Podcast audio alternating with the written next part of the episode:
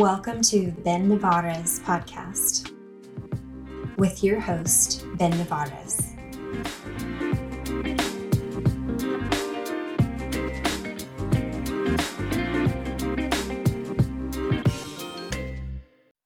Howdy and welcome back to the podcast. Today we have Mister Nick Komodina, I believe. Is that, is that how you say it? Sweet.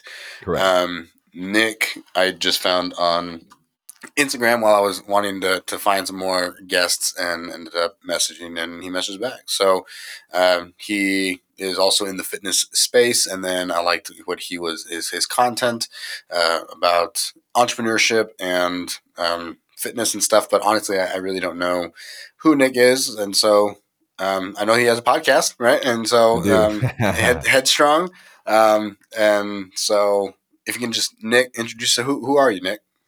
Yeah, well, pre- appreciate the introduction. Um, just a, a quick correction. I'm actually not in the fitness industry, really. Okay. I started in the fitness industry. I was in the fitness industry for about almost ten years. I was a personal trainer. Then I owned my own gym for about three and a half years. And then I closed that down and did online coaching for about the last four and a half, five. And now I work dominantly with entrepreneurs.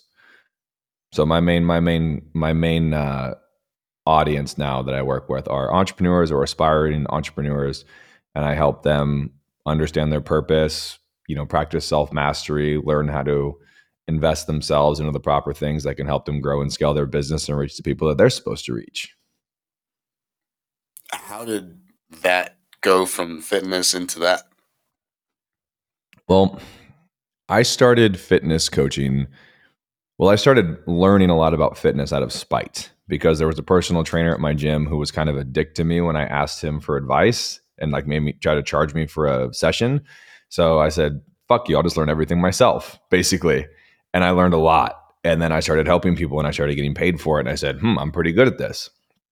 And so that segued and eventually, you know, turned into this multi-million dollar company.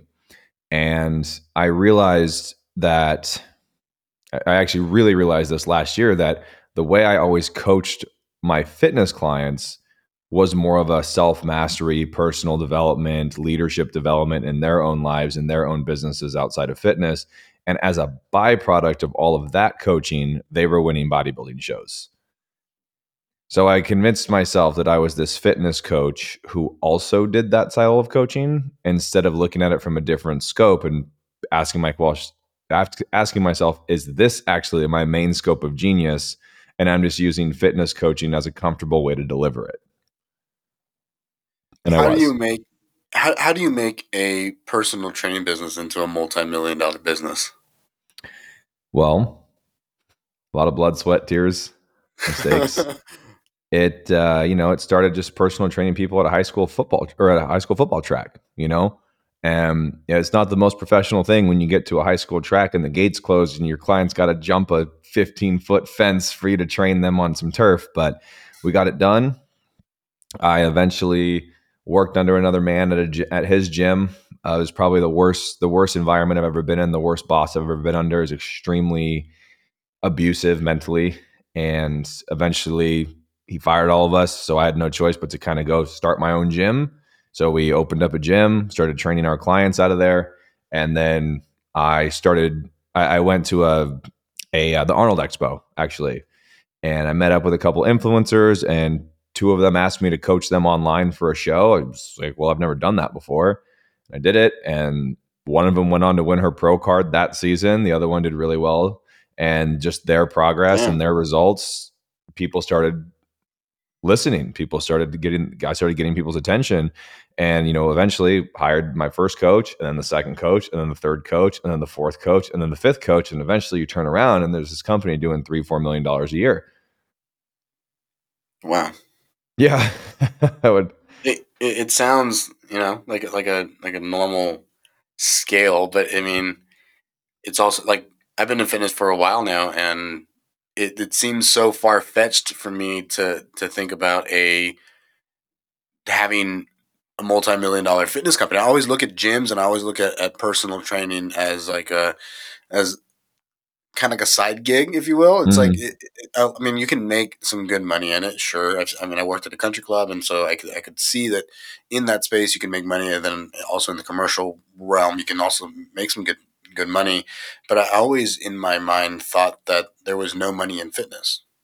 Yeah. Well, I think there's money anywhere you know how to look.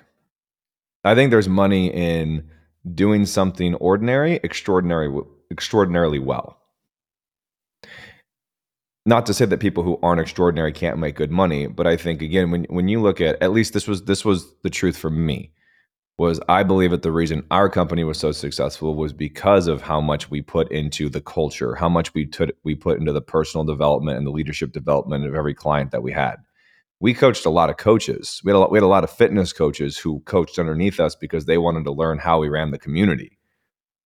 So it just started becoming this this massive culture of people who wanted to come in because they knew how they were going to develop and how they could take that into their own lives. So now that's just what I do full time for people, is help them do that. So an entrepreneur just comes to you and say, hey, I need help.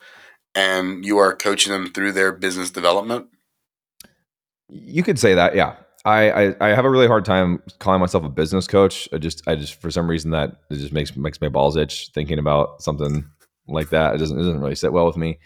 Uh, I, I prefer yeah. the term mentor, just because I feel that that gives me enough free range to do whatever I need to do with the person to to help them. But there are people who come to me and they want to start a business and they say, you know, I'm sick of I'm sick of working a nine to five. I'm sick of the rat race. I'm sick of feeling miserable and having self-doubt and I have all these limiting beliefs and wh- whatever it may be. And sometimes, you know, they'll start with me and we'll be three months in and we haven't done a single thing for business, because there's there's steps you need to get through in order to be able to fortify yourself to be able to uphold a business that you create. Otherwise, you're going to lose it. So if I if I scale somebody to a million dollar business and we haven't scaled them to be a million dollar leader, they're just going to self-sabotage it and they're going to lose it. And now they're going to be even more depressed and then even more stressed and even more unsure of themselves. And the probability of them bouncing back again after that is very low.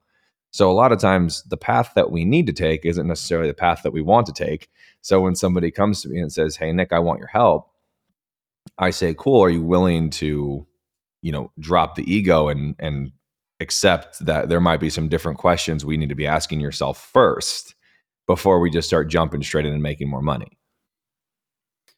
What are some some character things? I always look at, I need to learn more about Excel, right? I need I need to get better at understanding how uh, how to read a P and L. But it sounds like it's it's a lot of the character things that are built, and I, I think through fitness a lot of times, that you are, that you're looking at, and, and obviously a mentor, you look at all these things, but what are some, some character traits that you find a lot of people can come in with that maybe restrict them from their success? I think that that's, I think it's actually a very vast list. I think it would be easier to almost give you the list of the character traits that people have that are successful. Cause I think you can, you can pretty much dictate whether or not, or you can dictate how successful is going to be on one, how much power they're willing to give outside world, basically the the story in which they give the power of, oh, well, this happened, so therefore I can't do that. Or I can't sign up right now because this is happening. Or I'm in debt right now. Once I get out of debt, then I, the amount of times I hear people say that to me, oh, well, right now I'm, you know, I'm, I'm in so much debt. So once I get out of debt, then I can, then I'll probably be back. And I'm like, the fact that you're in debt's the exact reason we should be doing this right now. Because all that's going to happen is you're going to spend the next two years getting out of debt. It's probably not going to work. And then two years down the road, you're going to go, man, I'm even more in a hole than I was. Now I really need Nick's help. And then you're going to reach out. My prices are going to have tripled. And that's the circle. So I think that one, you're going to need to see people who, who don't, or okay, the people who aren't successful are the ones who are always giving more power to their outside circumstances than themselves. There's always a reason. There's always an excuse. There's always a, you don't understand. My story's harder. And it's not. Uh, there's the, the fact of the fact is that facts are dictated by people. They're not dictated by the facts. So you can have two people with the same fact and have two completely different realities that stem from those. You know, I like that. I was born in a trailer park. It was just me and my mom. It was three hundred dollars a month. Rent. We didn't have much. I, you know, I, I grew up very frugal. There was nobody in my, nobody in my family who was business oriented, goal oriented, driven. I, I didn't have that influence. I had to develop it myself. But it can be very easy to say, well, I've I've never grown up with that. I've been scarce my whole life. My whole family's poor. There's no way I can do this. I just didn't. I had a, I had a different reality than somebody else. You know, there's there's kids I grew up with in my trailer park who died at twenty-two. I think he died uh, with a heroin overdose. Same trailer park. We live right next to each other. So how can that same reality or how can that same fact dictate two different realities? And it comes down to the choices that we make. A lot of people don't want to hear that because that can be really triggering to say, hey, your your life is exactly where it is because of the choices you have or have not made. And at what point did you, is this a is this a mentality that you had always carried with yourself? Like is from a kid? Were you always this guy? You see, and I, I a lot of time I've get I get on a lot of podcasts and people always ask, you know, what was that moment where it all snapped, or when, when was that time when you realized that things were, you know, different or whatever? And honestly, I don't really know. I've always been really outgoing. I've always been a very interesting balance, or not balance. I've always been an interesting combination of introvert and extrovert. I've always been a very interesting combination of stepping up and being the leader and stepping back and letting somebody else lead. So I've just been this very interesting model of a human my whole life. And I've always been a challenger. That's the best way that I can really describe myself. I've always been the person who's looked at the thing that everybody is saying that you need to do in order to get by and said, why? And I had a really hard time in school. When I was in college, I got kicked out of a nutrition class because our nutrition teacher was just spewing bullshit, and I would raise my hand and say, well, what about this? No, what about this? And her her response was only, I'm a registered dietitian. And I said, that's fantastic, but what about this? You know? And so I just always, I always, I never had a problem questioning the systems. And I think a lot of people use, I think a lot of people use the systems as an excuse to remain unconscious and not think for themselves. And so I think that the The thing that really helped me the most just do whatever it is that I actually ended up doing was giving myself permission to ask questions and not really caring if those questions offended other people because I genuinely just wanted different answers. And you're going to find the answer that you you ultimately wanted from the person that was going to give it, give you that answer that was ultimately going to help you in the direction you wanted? Well, I I really operate from the stance that we all know the answers to everything that we need. And that's why I'm very, I, I trigger a lot of people when I start talking about my views on mental health and poverty or, you know, anxiety and things like that, because I, I there's there's a large part of me that really does die on the hill that a lot of that is a, a choice, asking the wrong questions, pretending you don't have the answers in a society that is developed to make us believe that we don't know the answers. And then what's everywhere you look? Don't ask questions, just listen. You go to school. This is the way you do things. Well, can I do it this way? No. Follow the curriculum. Right? You go to college. You're like, hey, what does this mean? No. Follow the curriculum. Follow the book. This is the book. This is the way we do it. So innovation dies very early on. Creativity is no longer encouraged. It's actually punished. So we lose our ability to ask questions for ourselves. When I was in when I was in elementary school, I was fucking obsessed with dinosaurs, Ben. Holy shit. I mean, I could I was in kindergarten, I could tell you every dinosaur, its scientific name, the era it was in, what it ate, how long it lived, how many millions of years ago. Like, it was insane. That's cool. All I but all I wanted to do was pursue that because it excited me. That was what gave me a creative outlet. So when I went to school, they wouldn't, you know, it's like, hey, you know, if you're done with your test, you just need to wait until everybody else is done. And I would say, I'm done. Why can't I read my dinosaur book, you know? And they were like, so then, then it started being, this was where I really enjoyed how my mom raised me, because she would tell me, hey, once your homework's done, then you can go and play with your dinosaurs and stuff. So what did I do? I got really fucking good at the things I didn't want to do so that I could have more time doing the things that I wanted to do. So it was like I learned my homework really quick, and I would learn ways to shortcut to get it done faster. So when you do math a quick way, I could I started being able to do things in my head, and I'd get them done. And I'm sure you know this. We, we went to school around the same time. If you don't show all your work on the math test, it's wrong. So I would I would do these problems in my head and I would write them down. And my teacher started accusing me of cheating. Then they took me to a principal's office, called my mom in. They had a brand new test and they put it and they made me take it in front of everybody. And I got one hundred percent on the whole thing. And I still got pushed back into a box of, no, you need to do the work and you need to do it this way. Otherwise, it's wrong. So you know what happened? I started failing. I started becoming a troublemaker.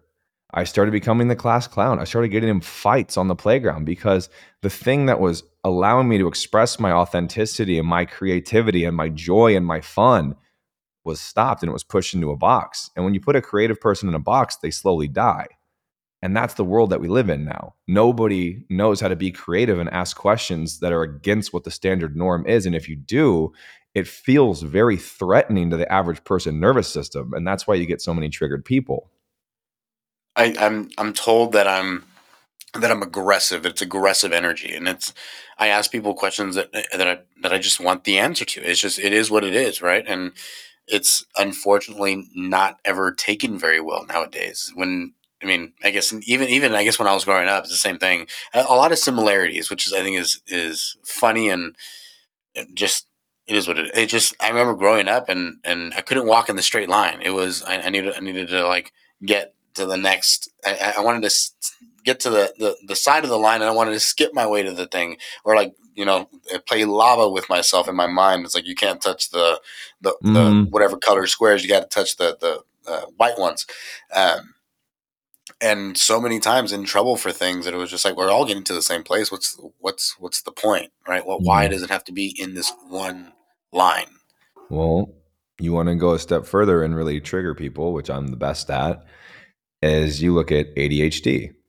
You look at, and you know, majority of A D H D is uh, diagnosed in boys, right? You have these, you have these young boys full of energy, full of warrior spirit who need need to get out and run and wrestle and, and, you know, let out that just aggression of being a, a, a male.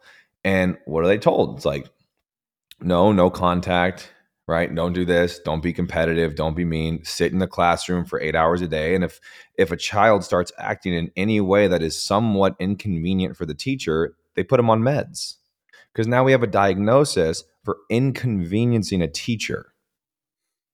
To make things more simplified. Well, I'll tell you what, you take any child with A D H D, any person with A D H D, because I, I self-diagnosed myself with A D H D because my brain goes a million miles a minute. But I channel it into things that I enjoy. And guess what? Everything I enjoy, the second I touch it, I can turn it to gold because I get it done. I get it done. So you tell me the boy who has who can't concentrate to save his life, put that little boy in front of a video game he loves and tell me how he doesn't become the best at that video game in two months because he's engaged. It excites him. It gives him creativity. It allows him to do something in a way that he enjoys, right? And now the video game, unfortunately, becomes a rebellion. It becomes a numbing mechanism to him being crushed in his creativity everywhere else. And you wonder why kids get addicted to video games. Well, it's an escape from the world in which they are being told that the way that they want to act is not okay. And now what do we bring into this next generation? A lot of people who are being, or every child is being basically told, hey, the way that you are authentically needs to be changed. You need to stop being who you are. You need to act, stop acting the way that you want to act and how you truly act. And you need to fit in this box. Otherwise, there's something wrong with you. And now we have anxiety and depression and confusion and lack of fulfillment and lack of direction in everybody's life. Everybody fulfill, feels unfulfilled. Everybody is filled with fear. And what, what stems from fear? Usually anxiety. What stems from anxiety? Not knowing what to do with your life. What happens when you don't know what to do with your life? Well, you become depressed. And what happens in a society where we are preconditioned to medicate everything? Well, you're depressed, hop on depression meds. And now everybody's enabling the person going, wow, I'm so sorry that you're depressed. Here, you know, make sure you take your meds. I understand you're depressed. You can't go out and change your life. Of course you can. Of course you can. But then you'll get people who say, well, you've obviously never had depression if you think that you can change it. Of course you can. We can change anything, but people don't ask themselves the right questions. It takes one question to unravel a belief system, right? What if I could get out of bed today? Like, just, just what if I could? What if, what if I did put on my shoes today and I filmed some content and posted about my business? Like, what, what if I just did? What would that look like? What would that feel like? But nobody wants to do that, because the questions always come down to, why do I feel this way? Why can't I overcome this? Why do I feel so unsure of myself? Why can't I catch a break? Two facts, two completely different realities. It's all based off the question that we want to ask, in my opinion. I think, I think some of those those questions that I get asked, like why, um, what happened? What what happened if I posted a video today? I think if you have someone who has anxiety and depression, and they're like they're they're fearful of what the other person's going to think, right? They're they're not excited about posting the video, or they've they may be excited about posting the video, but they're limited and limited by their own belief system that everybody else isn't going to like it or isn't going to care, or that they're going to be bad at it at the very beginning. But I think with all things, we're usually bad when we first start, and you get better as you progressively continue to practice that thing, right? Um, there are a few people who are gifted that they can actually engage in something and then they're good at it immediately. Um, I think that e- that those people struggle as well with knowing where to go. I think that's I, I think that's me. Um, I think there's like I can do anything. Like the the the, the options are endless, which is a beautiful thing to to be able to have, but at the same time, it's like, well, where do I what which one do I do? I want to do all of them. Yeah, that that definitely resonates for me. I mean, I'm I've had so many different businesses and things that I've created and avenues that I've done in my entire life. It's very hard for me to focus on one thing. So I just started, I said, okay, how do I get really good at building things up and making them self-sustaining so that I can go just build another thing? And instead of, this is again, most people are unconscious and they want to listen to the first person that they hear who's successful and say, okay, that must be the only way that I can operate. And you hear, and one of the more, more common things is, hey, you need to find one thing you're good at and you need to stick to it if you want to be successful. I disagree. I think that if you have a hard time being successful at any one thing, then yes, you should stick to the one thing until you learn the the mental approach, the grind, the work ethic, the tenacity, the perspective needed to make something successful. But if I'm if I'm in the middle of a successful company and I choose to walk away from it to start something new, I at least know that I made the decision to walk away from that company out of a good heart space instead of walking away because it was hard. And I think that's where most people fuck up. The second that the company gets hard, they go, well, this isn't for me. If it was for me, it would be easy. Where does that stem from? Oh, everybody gets a participation trophy. Hey, it's okay that you tried. It just, it just wasn't your best. There's no, there's no competitive edge anymore.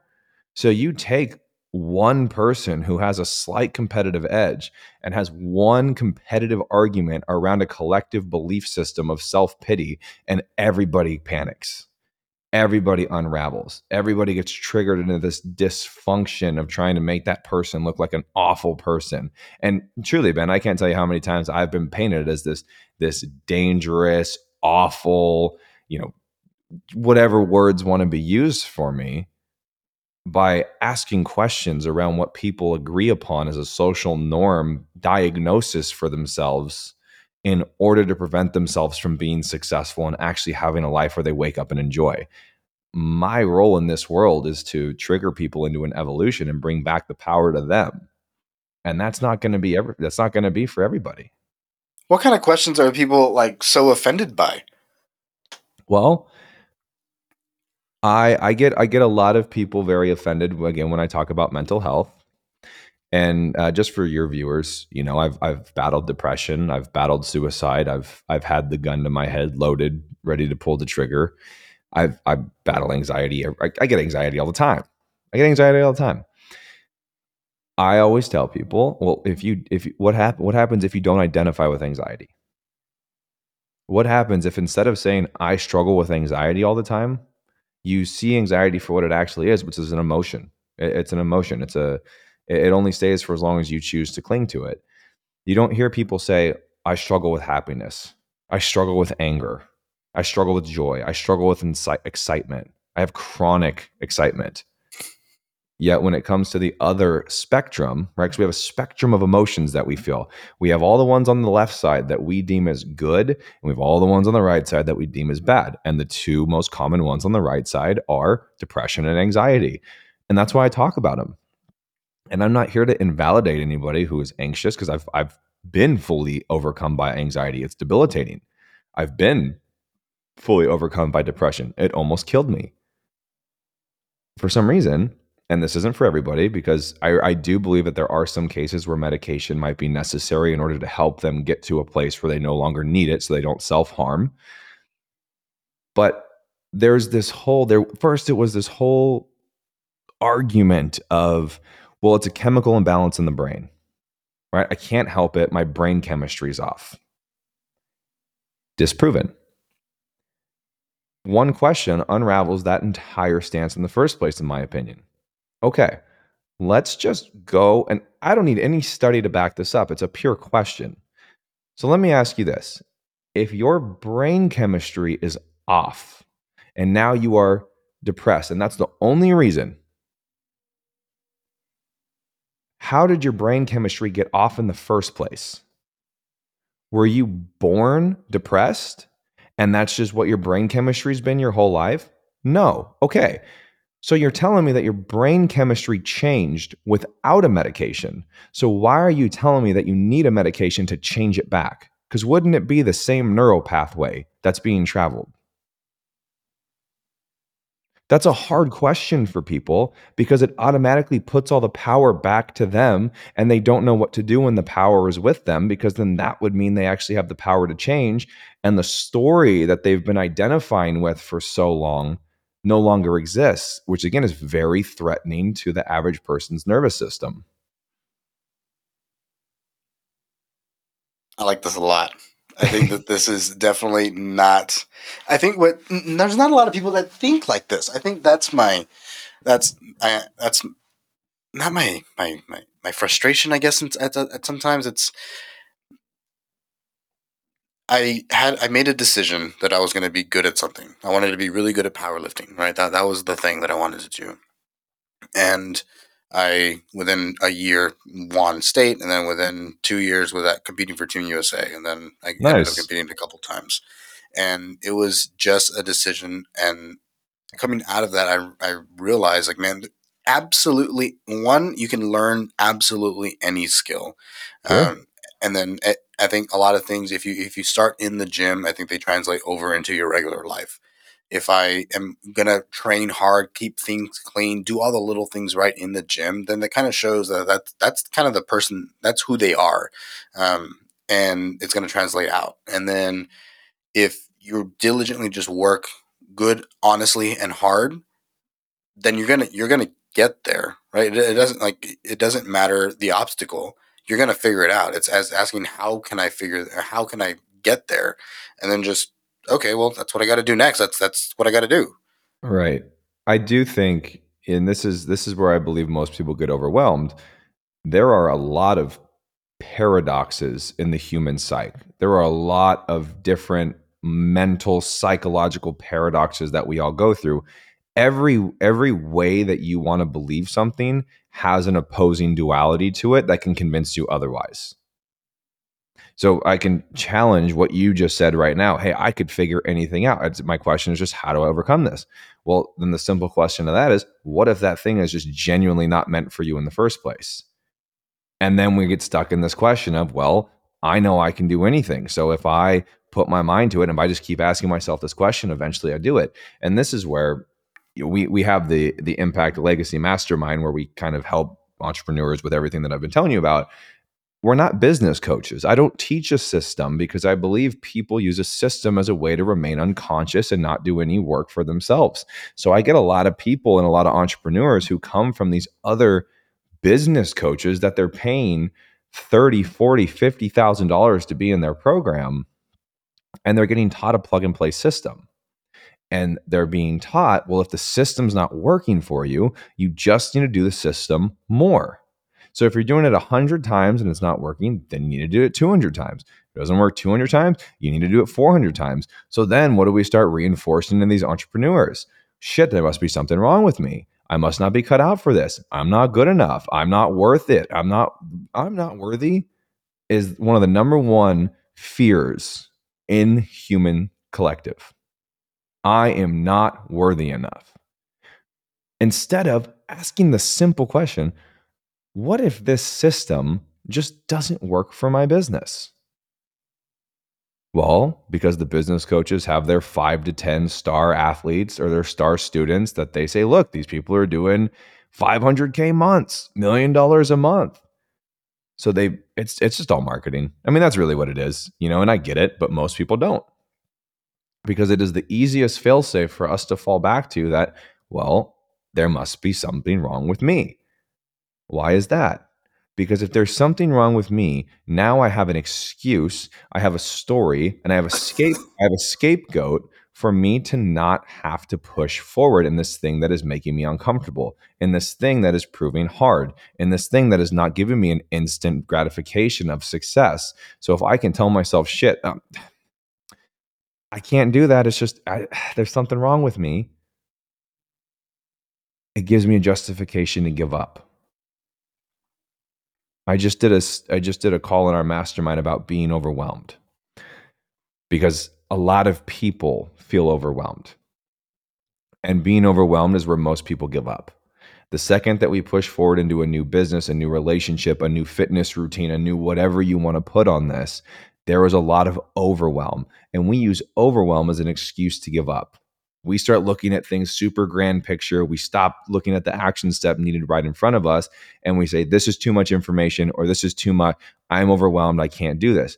And now if I've identified with being overwhelmed, I now have a subconscious justification to not push forward.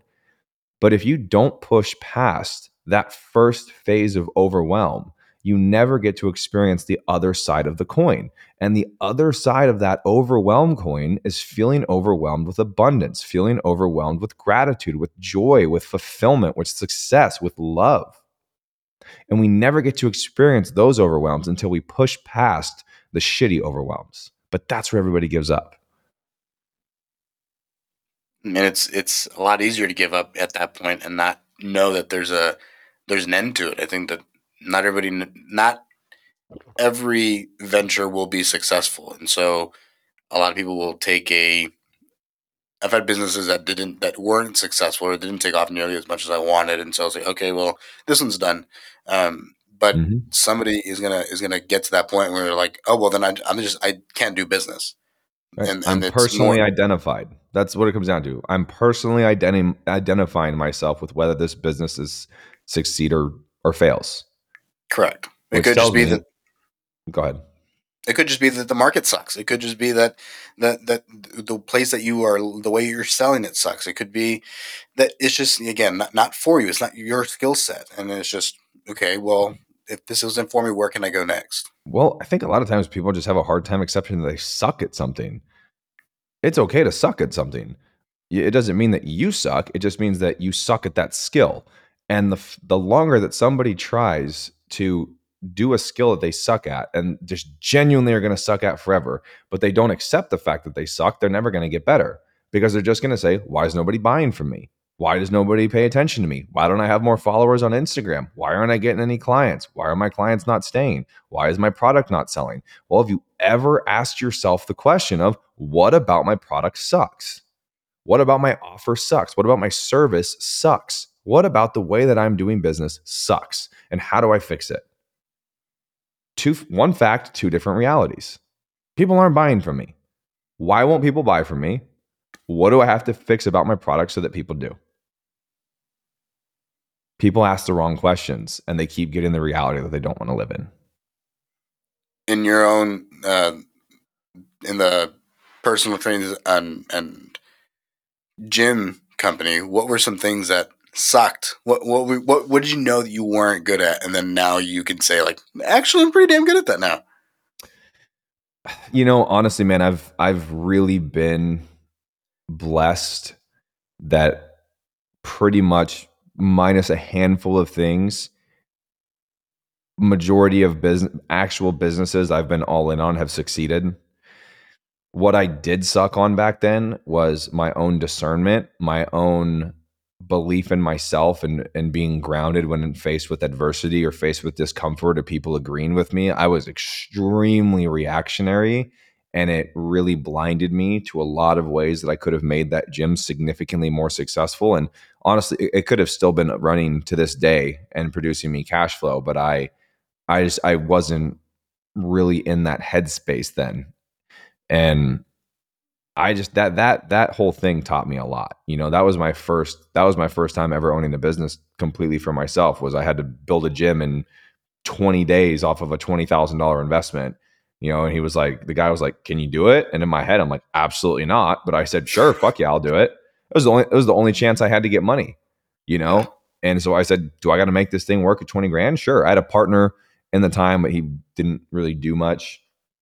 But, you know, we would, I would order the equipment, drop it off curbside, no professional equipment or no professional installation, no warranty. So I'm lugging in all of these pieces from the massive squat racks, and I'm finding a way to drill them. And, you know, I'm building everything in this gym to save as much money as I can. And we got it done.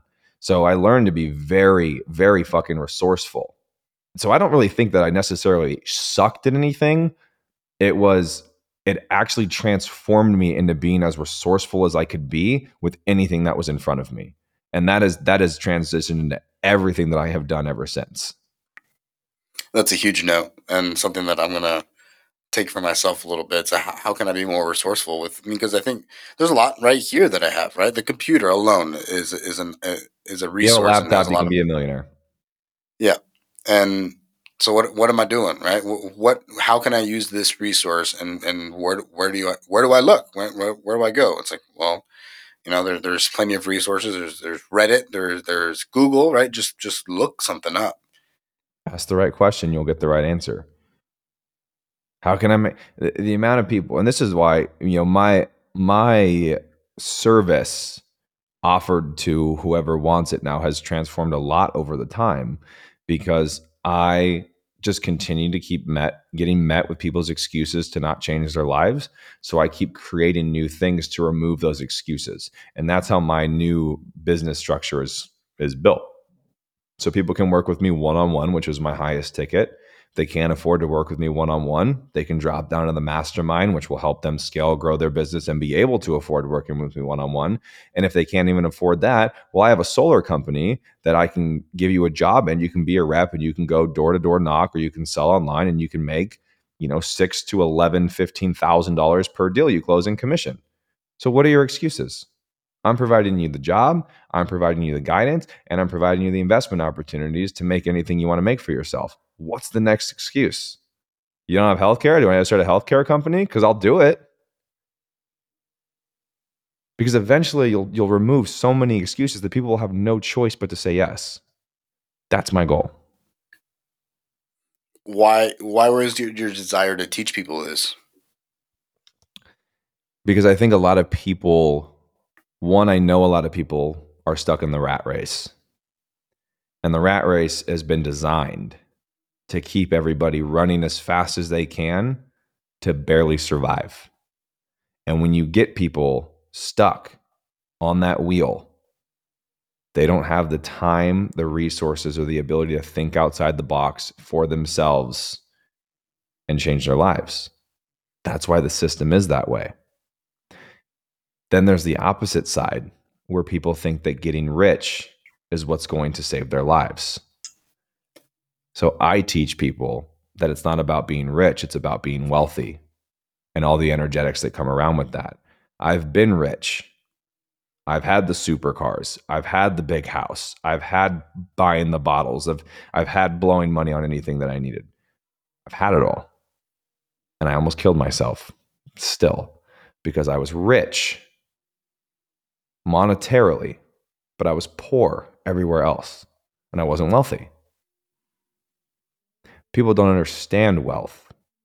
How do you, what do you, what do you hear about most people when they're really wealthy? Ugh, such a narcissist. Oh, he's, you know, they, they make, people have this, this pre, this presumption that if somebody's extremely wealthy, that there must be corruption behind it, because that's the lens in which they see the world. Now, here comes a paradox. if people want to talk about me being dangerous and a narcissist and say, well, he only cares about money, or, you know, whatever anybody paints on anybody, paradoxically, your subconscious is now saying, well, I don't want to be a narcissist. I don't want to be viewed at this way. So I'm going to make sure that I keep myself as far away from wealth as possible. And then that person never breaks out of poverty, because to them, being wealthy is actually to be looked at negatively. And so that which you dishonor is repelled from you. That which you honor flows through you. So if you can actually look at people who are wealthy, who are living the life that you want to live, and you can say, wow, that is so fucking amazing for you. Like, you are so inspirational. I'm so happy for you. Can you, can you be five days late on your rent and hear your friend talk about how they just closed a twenty-five thousand dollars deal, and can you rejoice for them? If you can't, then you know everything that you need to know about your current level of consciousness and what you need to work on in order to have wealth enter your life.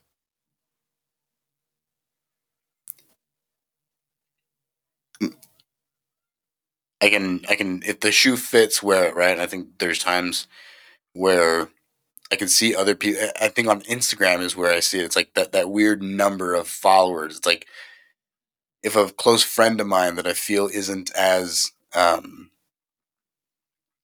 as, knowledgeable in this area as I am, but then they're gaining this odd amount of followers. I'm like, well, why? What's like, what's going on? And it's like, well, because I, the answer was, I enjoy it. Right? We talked about it, and it's like, I'm, I'm kind of like upset that you're, you're making this, this, this growth here. Like, it's awesome for you, but why? It, it, it would. I, I think it's, it's one thing if, if like you're educated, you're like, you're really putting out some good content here, but you're not. And so it, it's frustrating to see someone who maybe isn't um, putting out a high standard of, of, of content, but still making progress. And I think that that's an unfortunate reality for life. I can see people that build shitty houses, but still can sell a thousand of them a year, right? It's well, knowing that not everyone has that same standard of, of, of success and acceptance, but it's just realizing that's that's where they're at, right? That that's what they that's what they're selling, um, and I'm not selling that. That's well, good for I them. Think, I think what you just kind of stumbled upon is that volume is king. That's what it comes down to. Volume is king. We and I I work with this entrepreneurs all the time who are having a hard time branding themselves, marketing themselves, getting people to buy from them. And look at their content, and they're posting once every couple of days, once every five days. It's really quality content, super high quality. And I'm going, why don't you post every day? And they go, oh, you know, it takes me a long time to edit and make it look good and this and that. I'm like, well, people don't see you. People don't see you. I use McDonald's as, a, as an example all the time. McDonald's is the number one restaurant on the planet. Where do you see McDonald's advertisements? Fucking everywhere. They're yeah. on commercials, they're on the radio, they're on park benches, they're on buses, they're on billboards, they're in magazines. And they're tiny. You could make a graphic just as good as that on fucking Canva nowadays. They go everywhere always because they know people forget. They know people need to be reminded of what they have. It's like, everybody knows a fucking McGriddle. Everybody knows what the McGriddle is. But I'll ask you this. Were you thinking about the McGriddle at all today until I just said it? Probably not. But you know it, you forgot about it though. So now you understand why McDonald's is such a high marketer. They're the number one restaurant on the planet. They don't need to do that, but people forget. It's all about just, just volume. And, and, and it's volume. I think where, what stops me is, is, well, I don't want this, this level of volume to end up decreasing a, a certain level of quality that I'm, that I'm content with. And that just ultimately means I need to take more time. I, I need to get better, faster at doing, at putting out content. Well, I, I, I think that a lot of people miss the forest shooting for the trees here, where they think every content needs to be this, this slam dunk thing to help people and, and get them this, you know, crazy result. And I, I do agree that your content, like if, if I'm the person who is helping entrepreneurs, you know, gain better perspective, ask themselves these questions and deravel their reality, you should be able to go to my content, and eighty percent of my content should be doing something close to that. It should be, it, you should watch one of my reels and be able to go, hmm, I never really thought about it that way. Or, oh, oh, that's a really interesting perspective. If my content's not doing that at least eighty percent of the time, then I'm not the go-to person for the thing that I'm selling, and I'll always have a hard time converting. Now, what are the other twenty percent? Well, this is where people actually connect with you. This is where you become human. This is where you have certain hobbies. This is where you start expanding your personal identity. Gary Vee is a great example of this. You know, you know Gary Vee? Okay. Yes. Do you know who Gary, do you know who Gary Vee's favorite football team is? No idea. It's the Jets. If he he posts about the Jets all the fucking time. Like, he wants to buy the team, he wants to buy the stadium, all of this. Why is he so crazy about the Jets? Well, he posted about the Jets forever, and guess what? It humanized him.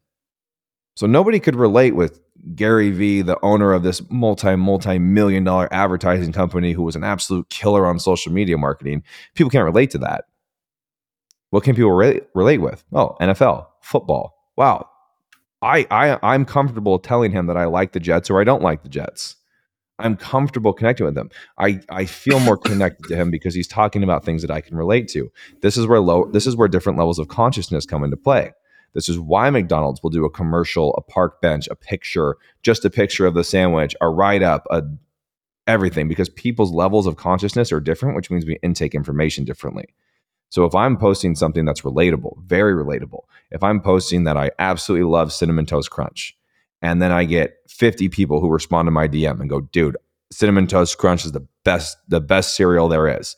Guess what I have an opportunity to do now? Connect with my audience, connect with my people, build trust and establish rapport so I can message them back. It's the goat. I've been eating it since I was a kid. More than likely, those co- those conversations turn into, hey, man, you know, I've, I've I've been thinking about reaching out to you to work with you or get into your mastermind for a while. I just I just haven't pulled the trigger. Oh, no way. That's awesome. Why, why don't we hop on a phone call and see if we can help you out? And the caveat there was that the lower level consciousness, the Cinnamon Toast Crunch, and I actually did Cinnamon Toast Crunch. That's why I use it. I did that. The uh, the lowering the lowering down of the gate of Cinnamon Toast Crunch allows more people to walk onto the elevator, and then through conversation, I can elevate them to where I need them to be to convert them and help them. Does that make sense? Yeah, for sure. So when it comes to the volume game, people say, I don't know what to post. It's like, I mean, you know, post once a day. You don't know what to do? What's something that you thought of today? What's something that you did, right? I, I popped on a podcast today and I talked about Cinnamon Toast Crunch. I can go talk about that on my story right now. You know, I just got, I, I posted a, a reel about psychedelic mushrooms like four or five days ago. And now my, my entire Instagram is completely shadow banned. I mean, it's like in, insane. You know, I, I usually, I usually average about like two thousand, three thousand likes per post. My last four posts have gotten thirty-five likes. I, it's crazy. It's, cra- it's like crazy, but it, to me, it's funny. I mean, I know, I know it corrects itself. I, you know, give it fourteen days or so, and then you're back. And so I'm screenshotting my analytics and I'm posting them, and I'm going, you know, ha ha ha. I, I guess I better make the algorithm work for me. You know, hashtag Biden's the best. Like just, just messing around, being funny. And you know, this morning I had like one hundred twenty D Ms. People just responding to my stories, laughing, engaging. Ha ha! This is so funny. That's not necessarily something that's going to help me serve them, but it is something that can help me connect with them from a humor level, which will eventually allow me to serve them better. Is the social media a big part of your marketing for the masterclass? Yeah, I mean, that's that's pretty much the only marketing that we do, is it's just referrals from the members who are in there. I mean, I I I only we we have a, a bunch of different teachers in there. We do about eight to ten calls a, a month in there that are deep dive masterclasses for everybody.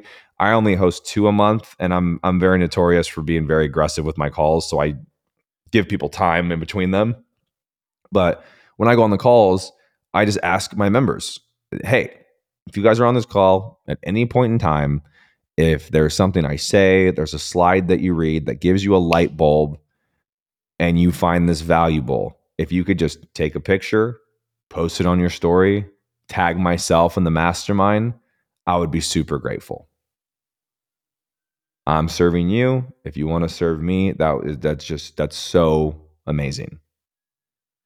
And that's how we grow. I grow by serving my people. And I say, hey, if I've served you well, well enough and you think that somebody else can be served by what I'm doing, then just post about it. If you don't feel that, no hard feelings. Maybe the call didn't hit for you. Don't post about it. And from that alone, we have grown the mastermind tremendously. And how how does somebody start a mastermind? What what is a mastermind? What can a mastermind be, and what does that look like? Well, I think that masterminds have a lot of, usually a mastermind's a super high ticket thing. You know, it's a twelve week mastermind, whatever it is. We we basically it's basically a group a group container. It's a monthly a monthly contribution to stay in the in the container and, and coach. So what we do is we kind of everything we've talked about here. We help entrepreneurs get crystal clear on their vision. If you're not a business owner, that's fine. We have plenty of people in there who are employees, not not entrepreneurs, and they just really are interested in the self-mastery side of things. So the way that our mastermind is set up is I teach on what I teach on. Uh, we have a coach, Brittany, and she has a, a very impressive psych background. She teaches once a month on subconscious mastery. Hey, here's how your subconscious actually works. Here's how you can rewire it. Here's why you think you're self-sabotaging, but you're actually doing exactly what you want. She's freaking crazy. We have Brady, who comes in and leads everybody through a somatic breathwork session every month because, and I'm not sure if you've ever done somatic breathwork, it's incredible. And basically it allows stored trauma and stress in the body to release. And this can release in, you know, crying, screaming, punching a pillow, whatever, but but breathing in a specific way actually opens up those blocks in the body. And being a, being an entrepreneur is extremely hard nowadays. There's a lot of stress. There's a lot of stimulus. Our nervous systems are not made to intake all the information that we have to intake every day. So we store a lot of stress. So allowing these entrepreneurs to clear that every month and make space, uh, it's just profound what they can do after that. You know, we do calls on business scaling. We do calls on crypto. We do calls on how to invest and how to read charts. We do calls on how to market yourself, how to brand, how to how to serve your clients better. And it's just an all-encompassing thing was kind of my goal. How can somebody come in to be able to, to master health, wealth, relationships, and be the person who holds the key on their wealth? Because that's that's another thing that most people are missing in their lives. They're not the ones who hold the key for their income streams, for their bank accounts, for everything. And so they, they're a victim to somebody outside of them. we teach we teach how to master yourself and master your life. That's what ours look like. Being a, not having the key is probably one of the most um, sad feelings that there, that there is. And, and mm-hmm. I'm in that position right now where I took a new job as a construction manager. My background is not in construction management; it's in personal training and, you know, the, the exercise world. And feeling like uh, I'm reliant on every single one of my trades to do their job and do it well and to show up on time. I'm yeah. reliant on the the the jo- the, the owner to, to pay me at the end of the month, right? It's or whatever every two weeks, whatever it may be. Um, There is almost, there's no, like, how can I make sure that this, this thing goes well? And then there's an immediate feedback where I think in any, in any real business that you can see, hey, if I'm doing this and this is working, then we're making progress. If, if I'm not doing that, or if I'm doing this and we're not making progress, then, well, we know, right? It's an easy telltale where, where, what to push you and where to go. Yeah. Well, and and just to clarify for your for your listeners, I'm not I'm not sitting here saying every single person's supposed to be an entrepreneur. That would be idiocy to say that, because how do people build a business in the first place? Well, we need employees. We need people inside of the business that have the same vision. Some people just don't want to be entrepreneurs, and and that's okay. But I think this this society that we're in right now, and just with Instagram and hustle culture, there's almost this gaslight effect happening to where if you're not a business owner, if you're not an entrepreneur, then you're throwing your life away. And I think that that's another thing that makes a lot of people super stressed out. And, you know, people will start reaching to for massive twigs of, you know, well, I'm barely making any money, but I need to put all this money that I do have into a real estate investment so I can start making passive income. And you sit there and, you know, you, you ask a question, right? If, if you're barely making any money, why are you going to take all the money that you're barely making and put it into a, a very small investment that's going to bring you a small cash flow every month? Well, because I want to start building my portfolio. Build yourself first. Instead of taking that money and putting it into real estate, take that money and put it into developing a skill. Develop a skill for yourself. Join a mastermind, hire a mentor, get some get some more skill sets, expand your ability to serve people, and then go sell that and make more money. Before you go into an investment for passive income, get a second job. Most people are trying to work less at the exact time that they're supposed to be working more, or that they should be working more. There's a, there's a lot of good in here, and I think finding finding those skills and knowing which skills to to focus on um, can be difficult. But I mean, ultimately, just find find a space that you want to grow in, and then and invest in that thing, right?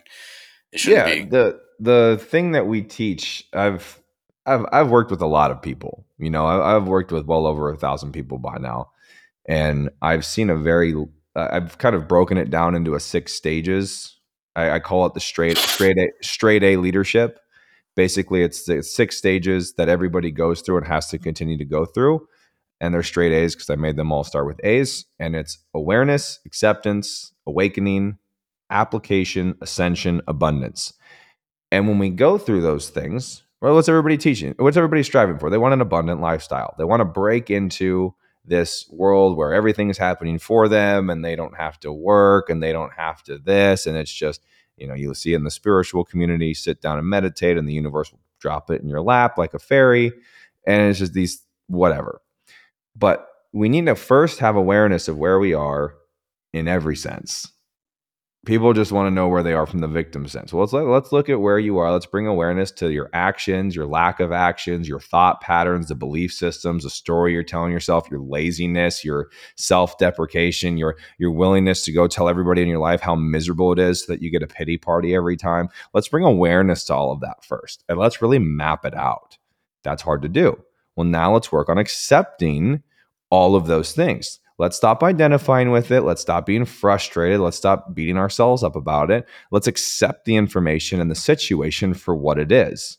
And when you start to accept these parts, when you start to become aware of, maybe I operate this way because of that one thing that happened when I was eight. Maybe I have a, a hard time with women, or I'm I'm overly aggressive with women because my mom abused me as a kid, and I'm still taking that out on, on the female archetype in front of me. Ooh. I guess those are hard conversations to have with yourself. But when you have that awareness and you accept it, something starts to happen. You start to awaken. You start to wake back up. You stop becoming unconscious. Once you have conscious awareness of the way that you're fixing or the way that you're operating, you become aware. And when you become aware, that's when I call it the awakening, because you start seeing the world differently. It's like you woke up from a nap, and now you start seeing, man, everything that I've been through in my life, all the shit that I've done, all the hardships, all the trauma that I've overcome, it's actually gifted me with a very particular set of skills to help a very particular person, the person that I used to be. And now I can resonate with that type of person. I've walked the walk. Who better, who more qualified? And I'm not talking a qualification from a freaking Rockefeller school system. I'm talking a qualification of real life experience and perspective and understanding, because everybody wants to feel seen, heard, and understood. That's it. Who better to do that than the person who just went through everything this person's going through? Now you've awakened and you start seeing what you fucking hate in this world, what you want to change, what you want to fix, how you want to serve. And then what starts to happen? Now I got to learn how to apply this. And that's where the application stage comes into play. How do we take the what you're seeing? How do we take what you're feeling? How do we take what you want to fix? And how do we start allowing you and giving you the tools to apply that in your life? Maybe that does look like starting a business. Maybe that looks like just developing a skill to help people inside of your current business. And then when you start applying that, well, the ascension happens very fast, which means you start moving up the ladder and you realize how good you get at that thing very quickly. You feel very comfortable. You feel at home, and it starts to light you up. That's why I call it ascension. And once we get past that stage, well, that's when everybody's trying. That's when you've developed a name for yourself. That's where business is flowing in. That's where you're helping people. And that's where your life really does become this, this amazing portal of abundance. And then we got to start the process all over again. And that's Why? just this. Well, because your ego is a very fecal thing. Your ego evolves as you evolve. So once we hit that first level of abundance, this is where most people cool off. This is where most people stop and they go, well, I made it now. I don't need to do this anymore. And then the second phases of these come from the awareness of, holy crap, I've only been doing this as a way to get myself out of poverty, or I've only been doing this as a way to save myself from scarcity so that I can have abundance. And then you realize, oh my God, I've been doing this whole thing operating out of lack. I built everything I wanted to build for myself because I felt like I was lacking in other departments. And now there's a brand new awakening of, holy crap, this is just what I meant to do on this world regardless. This is just why I'm here. And then this new awakening becomes, well, this is just my process. And it stops being attached to an outcome. And this is where you really, really, th- this second awakening is so fucking powerful, Ben. And I see this in so many people. And this is where you get rock hard fortitude in yourself. And I, I, you know, this takes a long time. I mean, I fully believe I'm in, I'm right around my second real awakening application stage. And I'm starting to see the ascension uh, really start to compound here. But it gets to this point where you, you just ground yourself in the process. You can lose, you lose seventy percent of your business tomorrow. All right. You wake up and do the same thing. I'm, I lose every client. Well, not every client. I lose all of my clients, but one, and I'm homeless, can't pay my bills. Well, and that's on a Sunday. Well, shit, I got to get to Starbucks at eight a.m. because they got Wi-Fi and I got a call to get on. You, you stop worrying about the outside circumstances because you know that you were meant to do one specific thing. This is your purpose. This is how you serve. This is who you serve.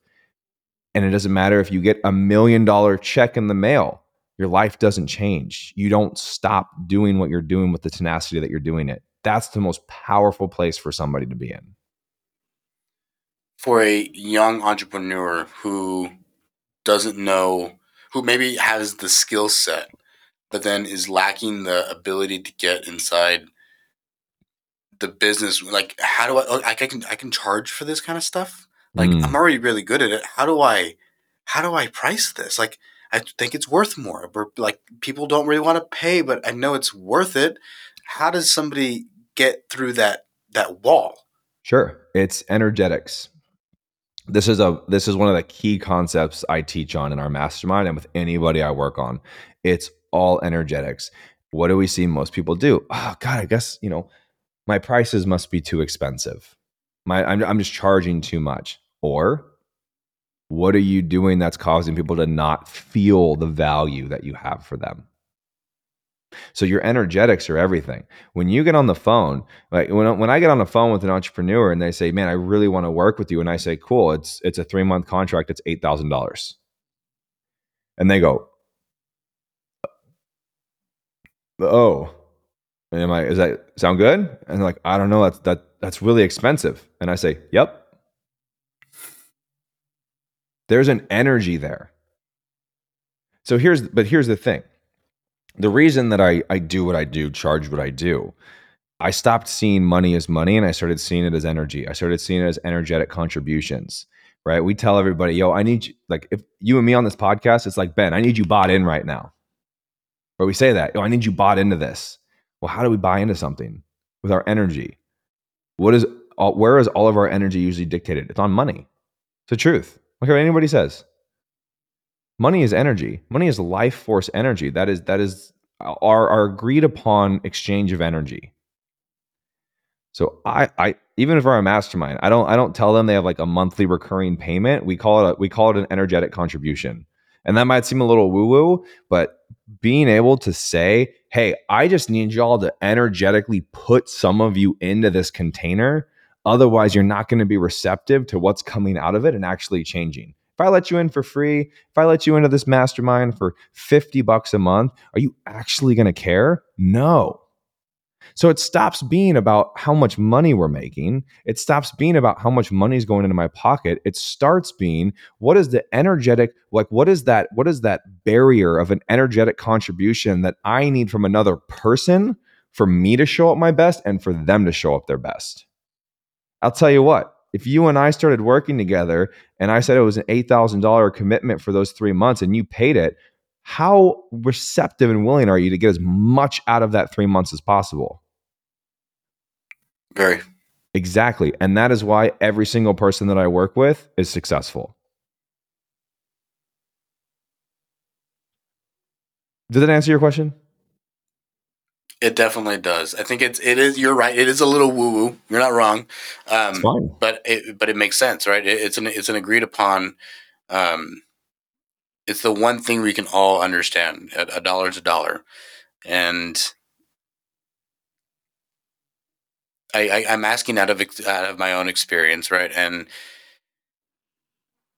how do I've had clients where I'm like, okay, I'll give, I'll give you, you know, your first three, your first three weeks are free. And then after that, we're going to go to move forward. And my belief is that in fitness, it's very hard to get people to pay that aren't, that aren't, I guess, bought in. Right. But the, the value's there. I'm, it's not, it's not the only thing I'm not doing. I'm not just writing somebody workouts. Like we're, we're changing somebody's life. Sure. The, the, for, the, for the long term, what they're going to be doing when they're sixty years old is going to be influenced by what we're doing today. And we're going to change their bone structure and we're going to um, change their mentality on how, what work really looks like and being diligent and staying committed and then showing up. And then even then there are, there are so many people that want to take that and take advantage of it. And it's like, mm-hmm. well, it's, you know, it it is this money. And if you don't charge less, then people aren't willing to pay more. Well, so here we go back to human paradox, right? We have paradoxes every everywhere in life is a paradox, right? If I say it's high, other people see it's low. If I see it's low, other people say it's high. You you look at, and and just to kind of go back to the original thing of like, who's the entrepreneur trying to get people to pay for this thing? It's really hard to ask people for money when you're first starting off because you're like, dude, I'd be happy with anything. And I get that. But when we look at, oh, I'm having a hard time charge for my service. Okay, what about your service needs to be fixed for you to have confidence in charging for it? That's the number one question to ask yourself. But the second is, you said most people don't want to buy in fitness. I mean, I disagree. I, I, I never had issues with that. I still don't have issues with that. I, I work with five million dollars, six million dollars companies in the fitness industry and on their way to ten, ten million, you know, and it comes down to the energetics around your brand, the brand identity, how much you're posting and the value that you see. Because if you also, if I go into a, a conversation with somebody about what I do and they go, man, eight thousand dollars is really expensive for three months. And I'm able to be, I'm, I'm able to sit here and ground myself and say, seriously? Didn't, I thought you were on this call because you said you've been struggling to get your business past twenty K for the last five years. Isn't that right? So yeah. Okay. So you're telling me that eight thousand dollars in twelve weeks of your time is not worth it to you to not only break past that, but also reinforce yourself with the knowledge, the thoughts, and the belief system so that you never have to come back to that plateau again for the rest of your life. See, because now it becomes a game of what's everything going to happen to you? Like, what's all the progress that you're going to make after we work together with all the knowledge that you've learned and how that compounds over time? People miss that part a lot when they're talking about their services. So let's just let's just look, and I'm gonna I'm gonna be really aggressive here. This is not how I would talk to a fitness client on the phone. But let's say that we have somebody who calls for fitness, and you're going, yeah, okay, it's for six months, it's you know three thousand dollars, and they're like, you know. You know, Becky Sue is, you know, two hundred eighty pounds, five foot three, never stepped on foot on a treadmill in her life. And she's going, well, that's, that's way too expensive. There's no way I can afford that. And I sit there and go, Becky Sue, can I be real with you real quick? And she says, yeah. And I go, look, you're on the phone because you have a massive problem to solve, right?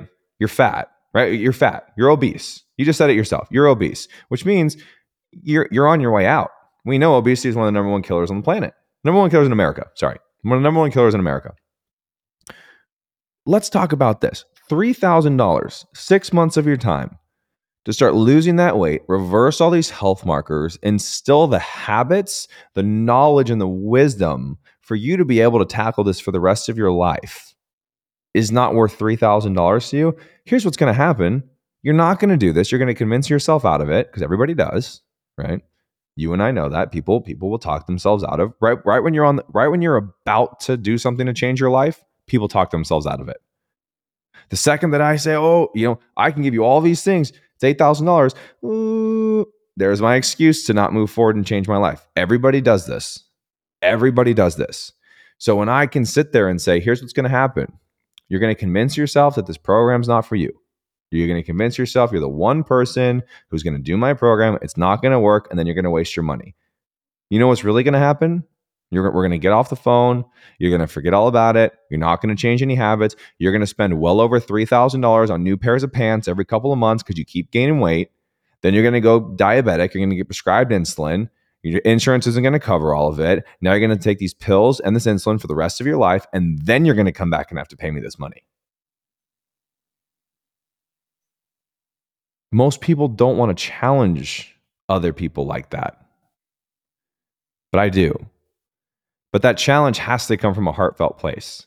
If I'm challenging somebody just to get their money, it's not going to work. If I'm challenging somebody because I genuinely know I can help their situation and change their life, and I know that they're going to self-sabotage and not move forward, it's a lot easier for me to lean into that challenge with love. That's for sure. I mean, just selling a product to sell a product sucks when you don't believe in the product or when right. there is no true benefit to the product. But if you truly believe in what you are selling, then it's not really a sell. It's a, again, I think to to, to lean into what you said earlier is an exchange of energy, right? And one hundred percent it's it's a lot. a lot better for both the, the entrepreneur and the person, the, the salesman, if you will, and then the client as well. Mm-hmm. Yeah, one hundred percent. I like it. I think it's it's good. And not asking, I guess, for a budget, but understanding, like setting a price and knowing what that price is. Um, how does somebody go about creating us a price for something? Mm-hmm.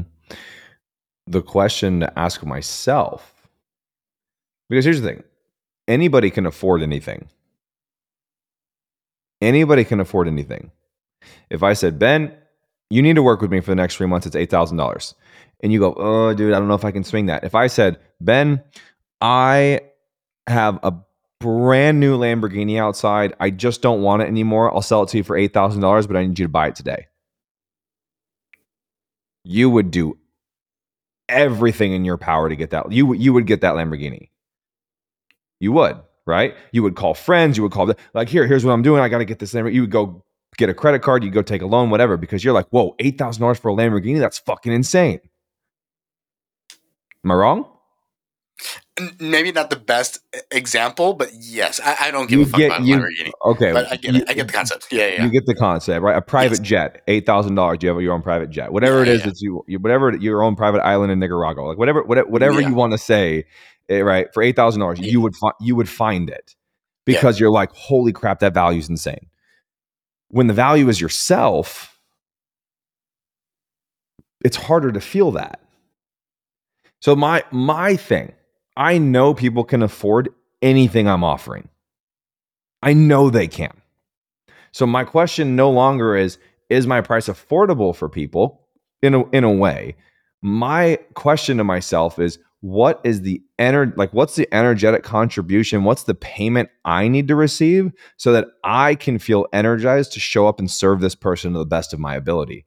Because if I'm underselling my services, I'm gonna I'm I'm not going to energetically be into it. You're going to have that voice in my head. They go to ask you a question. You're like, oh, they're only paying me two hundred bucks a month. Like, why the fuck are they asking me so many questions? I don't get paid enough yes. for this. And that's transferred. When my clients message me, dude, I'm like, fuck it. Like, let's do, you want to hop on another call? You know, hop on a FaceTime real quick. Like, let's do it. What are you going to? Let's talk about it. My my clients and I, we're sending Voxer, which is like an audio app. It's like a walkie-talkie app. Yeah. I'm sending Voxers to them twenty-four fucking seven. I genuinely love working with my people. I love when they ask me questions. I love when they need to hop on a call with me to go over a business thing because they our energetic exchange. We're both so bought in to their success, and that's why they're successful. I mean, it's it's it's truly mind-blowing how fast you can see somebody be successful when they're energetically bought in. Dude, I had a guy start with me last in December. And he said, December, he was like, dude, I want to start my own business. Like, I want to be off on my own, completely on my own. And he's like, I want to be able to do twenty K months by June. I want, I want to do twenty K months by June. So cool, man, let's fucking do it. Now, this, this guy is obviously an outlier. He is like a savage. In January already, he's hit twenty-one K. That's crazy. That's insane. Would he have done? But he bought in. He didn't have the money. He didn't have the money. And he was like, all right, I got to do this. And because he still did that, it triggered something in him. I've paid this money. I've energetically bought in. I got to use this resource. I got to take action. I got to provide. I got to make this money back. I got to hit this goal. What did he do, dude? Six month goal, one month. Crazy. It's possible for everybody. At least in my world. I got to take a leak. Do you mind if I could, I'll be right back? Sure. Cool. Appreciate that. Yeah, of course, man. Take it away. The, ener- the energy you have, the the, char- the charisma and the energy and the, and the, I mean, it sounds like the, the it selfishly this feels like a class, right? It's like if I, I mean, I'm gonna, cool. I'm gonna, I'm I'm gonna take as much from this as I possibly can, and I want other people to as well. Yeah, please um, do, brother. But it's it's contagious, right? And it sounds like you've lived a hell of a life um, to be successful so early on. Is inspiring for other people who don't believe in themselves and, and think that it's real and that you can make it really make it happen. Appreciate um, that. And they're just committing to committing to a belief, and even if and not being so closed off to something that we that somebody may think is so woo-woo, but it's they're they're the guy who Nick is, the guy who's behind the, the face is someone who's who's able to relay information very very digestibly. Mm. Right? It's something that we, we that we can grab onto and understand and, and relate with. And I think what people don't see is that even this and the way that you speak is has taken work to get to this point, even if even if we don't always realize that it's work in the moment as the person who's communicating, it's an understanding from somebody on the outside perspective. It's like an appreciation, like you've stood up and you've talked to people and you've and you've kind of come up with a, your own solutions, your, your way to to describe things that made sense both to you so that you could internalize and appreciate and then communicate to somebody that they can also understand. And that I think is extremely difficult because you're not playing with somebody's, hey, I need you to take your left arm and rotate it externally or internally. I, I need you to think about this th- these things this way, and then controlling. And I think control control is, is maybe not, not the best word. It also has a negative connotation, I feel like. But trying to change somebody's mind, the thing that you can see, right? And that's it's it's complex.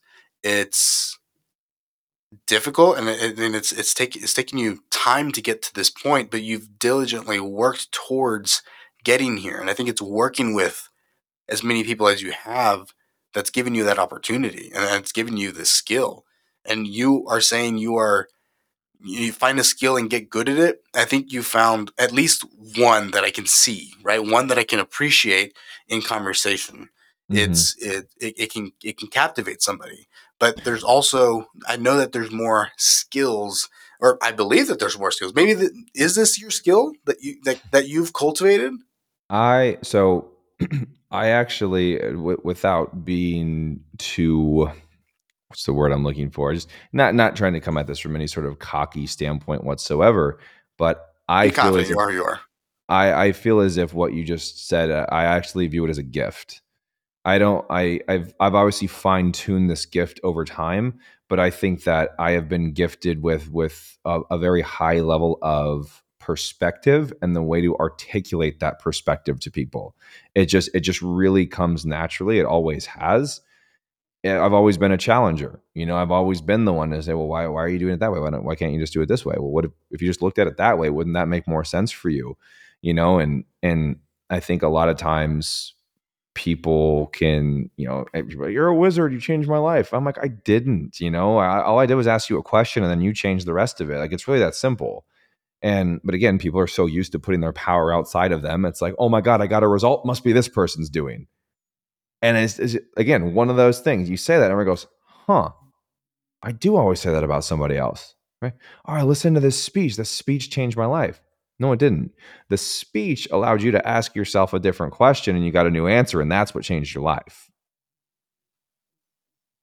So I, I, the, the skill that you're referring to, I really appreciate that because it's something that I've worked very hard to fine tune, but I genuinely believe that it's just a, a gift because I've been through a lot of shit in my life. I mean, a lot.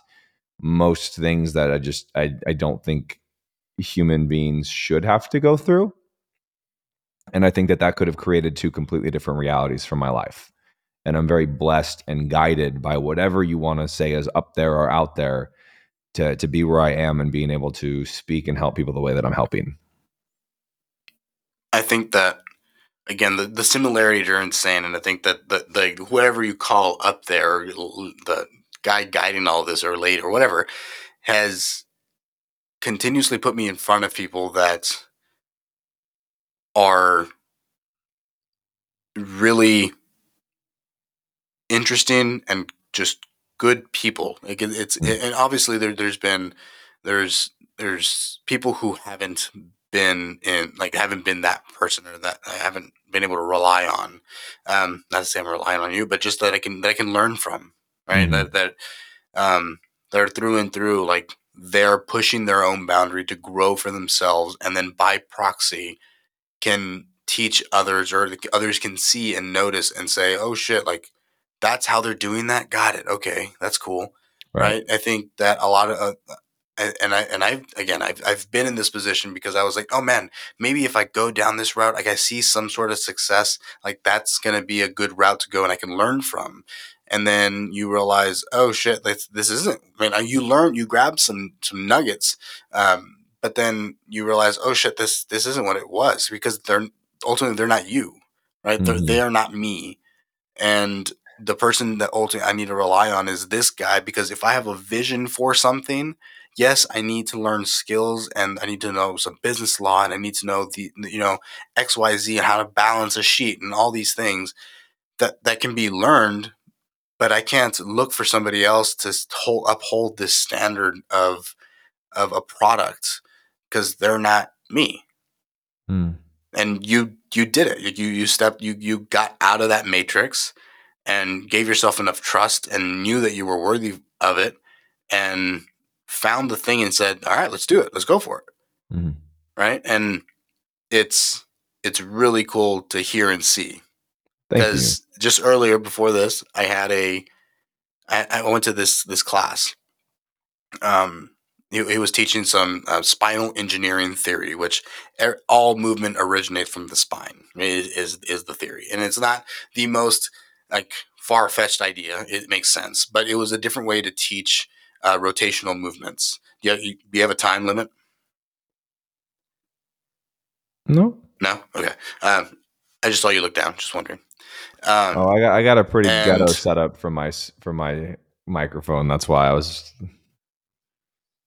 You good? Cool. Just making sure it's still alive. Um. So you going over this this rotational theory and, and seeing all these people around there, and I've had this idea for years now, where I would go to schools and teach the squat, the bench, and the deadlift. I think that that powerlifting, it, I'm very good at. We have four fundamental movements in life. We can and and how can we teach? Especially kids who are impressionable, who in the long run, if they are successful or they feel comfortable doing these movements, then they're maybe not competing in, in the in the powerlifting world, but they are engaging in um, movement, right? And and that's, that's just good for their, their souls, their bodies, their mental health. It's it's all sure. the way around good and what we need more of in our severely obese society. And it's like, this is, this is something I know very well. I know how to communicate it very well. And I'm also, you know, I have this niche. Um, I want to go to schools. I want to teach this niche. And then one of the coaches there I used to train with, he was like, hey man, like I, we would love you to come and like coach our coaches on how to coach um, the three movements. It's like, for sure. like without a doubt. And then now I'm here thinking, do I charge for this? Or do I not charge for this? How do I charge for it? What what makes sense? Like, should I should it be for free, the first one, and then like we continue to like gain, gain traction? I don't know what that looks like. And I think for someone who's so new um, to this space, I know my niche, right? And now I'm like, okay, now it's it's an energetic exchange, right? It's a, it's a good way to to to put value to it. Mm-hmm. So it's it's cool, but it's still a learning process and being confident with what if whatever I decide. I mean, that you that's the that's the golden ticket. That's it. Am I aligned with what I'm asking for? And if the answer is yes, then we don't care if somebody says yes or no to it. That's how you know you're in alignment. And then just getting on the phone and just calling people and say, "Hey, this is this. I mean, sir, this is the service I'm I'm offering. Is this something that you know that we people can, vastly overcomplicate how to start a business? Uh, hey, I got this thing that I'm doing. Do you want to try it? No, cool. Next phone number. Hey, I got this thing I'm doing. Do you want to try it? No, okay, cool. Because no triggers us. Oh, somebody said no. What do you mean you don't want to try this business that I spent fourteen that I spent four hours putting together and now I'm offering. Well, I, I, entrepreneurship must not be for me. You look at the presidential candidate or the presidential campaigns back in, you know, freaking nineteen forty, nineteen fifty, nineteen sixty. It's like the president who won was the president who shook the most hands. That concept is still extremely relevant here. Now, you know, now we got social media and we got all the, you know, I mean, the presidential campaigns are just a fucking joke nowadays. But yeah.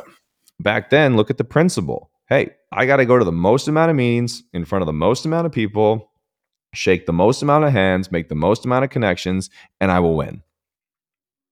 That core principle never changes. People get too caught up in the end result of, well, I'm going to do this so that I can achieve this. And then they never achieve it because they go, I'm never going to get there. I'm never going to get there. Well, what if we, and this is kind of the way I structure it for people. So for our solar company, I tell people, look, it can be really, it can re- be really overwhelming when you're getting into a brand new company, a brand new industry, and you, you've never sold solar before, and you see how much money's in it, but you're like, I don't know if I can do this. And then you go knock your first door, and they tell you to fuck off and slam the door in your face, right? You're like, fuck this, I'm not doing this anymore. This sucks, right? Or you you knock five doors in a row, they're all no's, and you give up. But if we switch that and you said, here's my game plan. Over the next ninety days, I'm going to knock a thousand doors. That's my goal. That's my process. No matter what, ninety days, a thousand doors. After ninety days, then I'll go assess what's going on. Because here's what will happen. Five people close the door in your face. You're like, cool, time for number six, right? Oh, six person said yes. Awesome. Time for number seven, because you haven't lost track of, you haven't lost sight of the process. And most people lose sight of the process. You become a different person when your business is doing well, and you become a different person when your business is doing bad. And so you never make progress forward. I door knocked for a, a, a while. Really? And it, yeah, dude, it's, it's tough and shitty at times. And it's also so nice, but it's it really is just like, hey, I got, I know what I'm going to say. When I got to that door, I knew exactly what I was going to say. If they had X, um, uh, what uh, what do they call them? Um, I don't know. And ah, they they they have a specific, a re, not a rebuttal, but a a whatever they, whatever they had said. An objection. I, An objection, thank you. Um, any objection they had, I was like, well, I know what I'm gonna like. I know the end, like. And I was, this is, I was doing for the money. And also I was, I knew I was, I felt I was selling a good product because it was through insurance. And so they never had to pay a dollar. It's like, all I need to do is get on your roof. We can file a claim and you never have to do anything. Mm-hmm. You can, and we'll, we'll give you a full di- in Texas. You can, you could, and you can't anymore, give a full discount for their deductible. And then you would make at the company I was with, you make anywhere from like forty to fifty percent, um, uh, profit mark or not, uh, commission. So mm-hmm. It was cake. It was, this is what we're going to do. We're going to sell it. We're going to sell it every single time. And yeah, there were a lot of no's. And initially it was like, damn, this kind of sucks. But the more that you do it, the easier it gets. And if that is a skill and a process that's already been trained, then it's no different here. It's just picking up the phone rather than knocking on a door. Yeah. Picking up the phone, sending D Ms, replying to comments, going to your local gym, looking at hashtags, starting conversations with people. It's not hard. But somebody gets, it's, you message somebody about a service and they leave you on red, and all of a sudden you get this anxious heart palpitation of, oh my God, I look so stupid. I can't believe I did that. They're going to think I'm desperate. You're, you're marketing yourself. What do you mean? Yeah, there's, there's, there's like weird egotistical attachment to, if I have to promote my services, then my services aren't good. Really? McDonald's is the That's number McDonald's is the number one restaurant on the globe, and they promote every single day. And you think that you shouldn't have to promote your services, otherwise you're not good. And that's a really common one in the fitness community. It is. I see a lot of coaches, you know, if you if you're if you're actually a really good coach, you don't need to market yourself. Your clients just find you. And we see this a lot with spirituality coaches as well. It's like gaslighting your audience. They're like, well, my ideal clients always find me and they're ready to pay because they're this type of person. So you start putting these subconscious demands into your audience that are like, oh, my my ideal client is somebody who actually cares about themselves, who actually wants to build a future for themselves. And they're ready to get on the phone with me right now and pay. And so now these people are looking at these these prerequisites and going, well, like I, I do care about myself. I do want my future. And okay, so I guess I'll hop on the phone. And then they're on the phone and they're going, well, I thought you said that you were this type of person. I thought you were doing that. Like, you're my ideal client. So why are you saying no on the price? And then you're just gaslighting these people to buy from you. And then those people never never become successful. And then what happened? You get a bad reputation. People start talking about being in your being in your coaching. It didn't work, or you know what, whatever. And that's that's going to happen no matter what service you're in. You know, there's people who will tell you I changed their lives. There's people who will tell you I ruined their lives. Right? Same fact, two different realities. People get too hung up on that, and it stops them from growing. I mean, again, if the shoe fits, and I, I think. I worry, like, oh my, not all my clients are going to be that successful. So, like, oh man, like that reputation. I know that reputation means a lot. It can carry, it carries a lot of weight. And so, but just, just trusting that, hey man, you know, hey Ben, we, we got this. We got, we got skills. You know, you've you've messed up before, but you've learned from those fuck ups, right? You, unfortunately, those those clients, not every single client's going to be have success, but Every every single one of those clients is going to ultimately make me a better coach, which is unfortunate in some ways. Um, it also makes them a better person if they're able to look at it that way, right? Mm-hmm. If they're able to say, "Oh shit, well, I learned that uh, maybe that this coach isn't for me, and online coaching isn't for me," or what, whatever their their takeaway is. Both individuals learn just as much as both individuals learn from a success, a quote unquote successful um, coaching experience. Mm-hmm. Yeah, I agree. one hundred percent. Did, I guess these are realizations that, I, that I'm making out, out loud.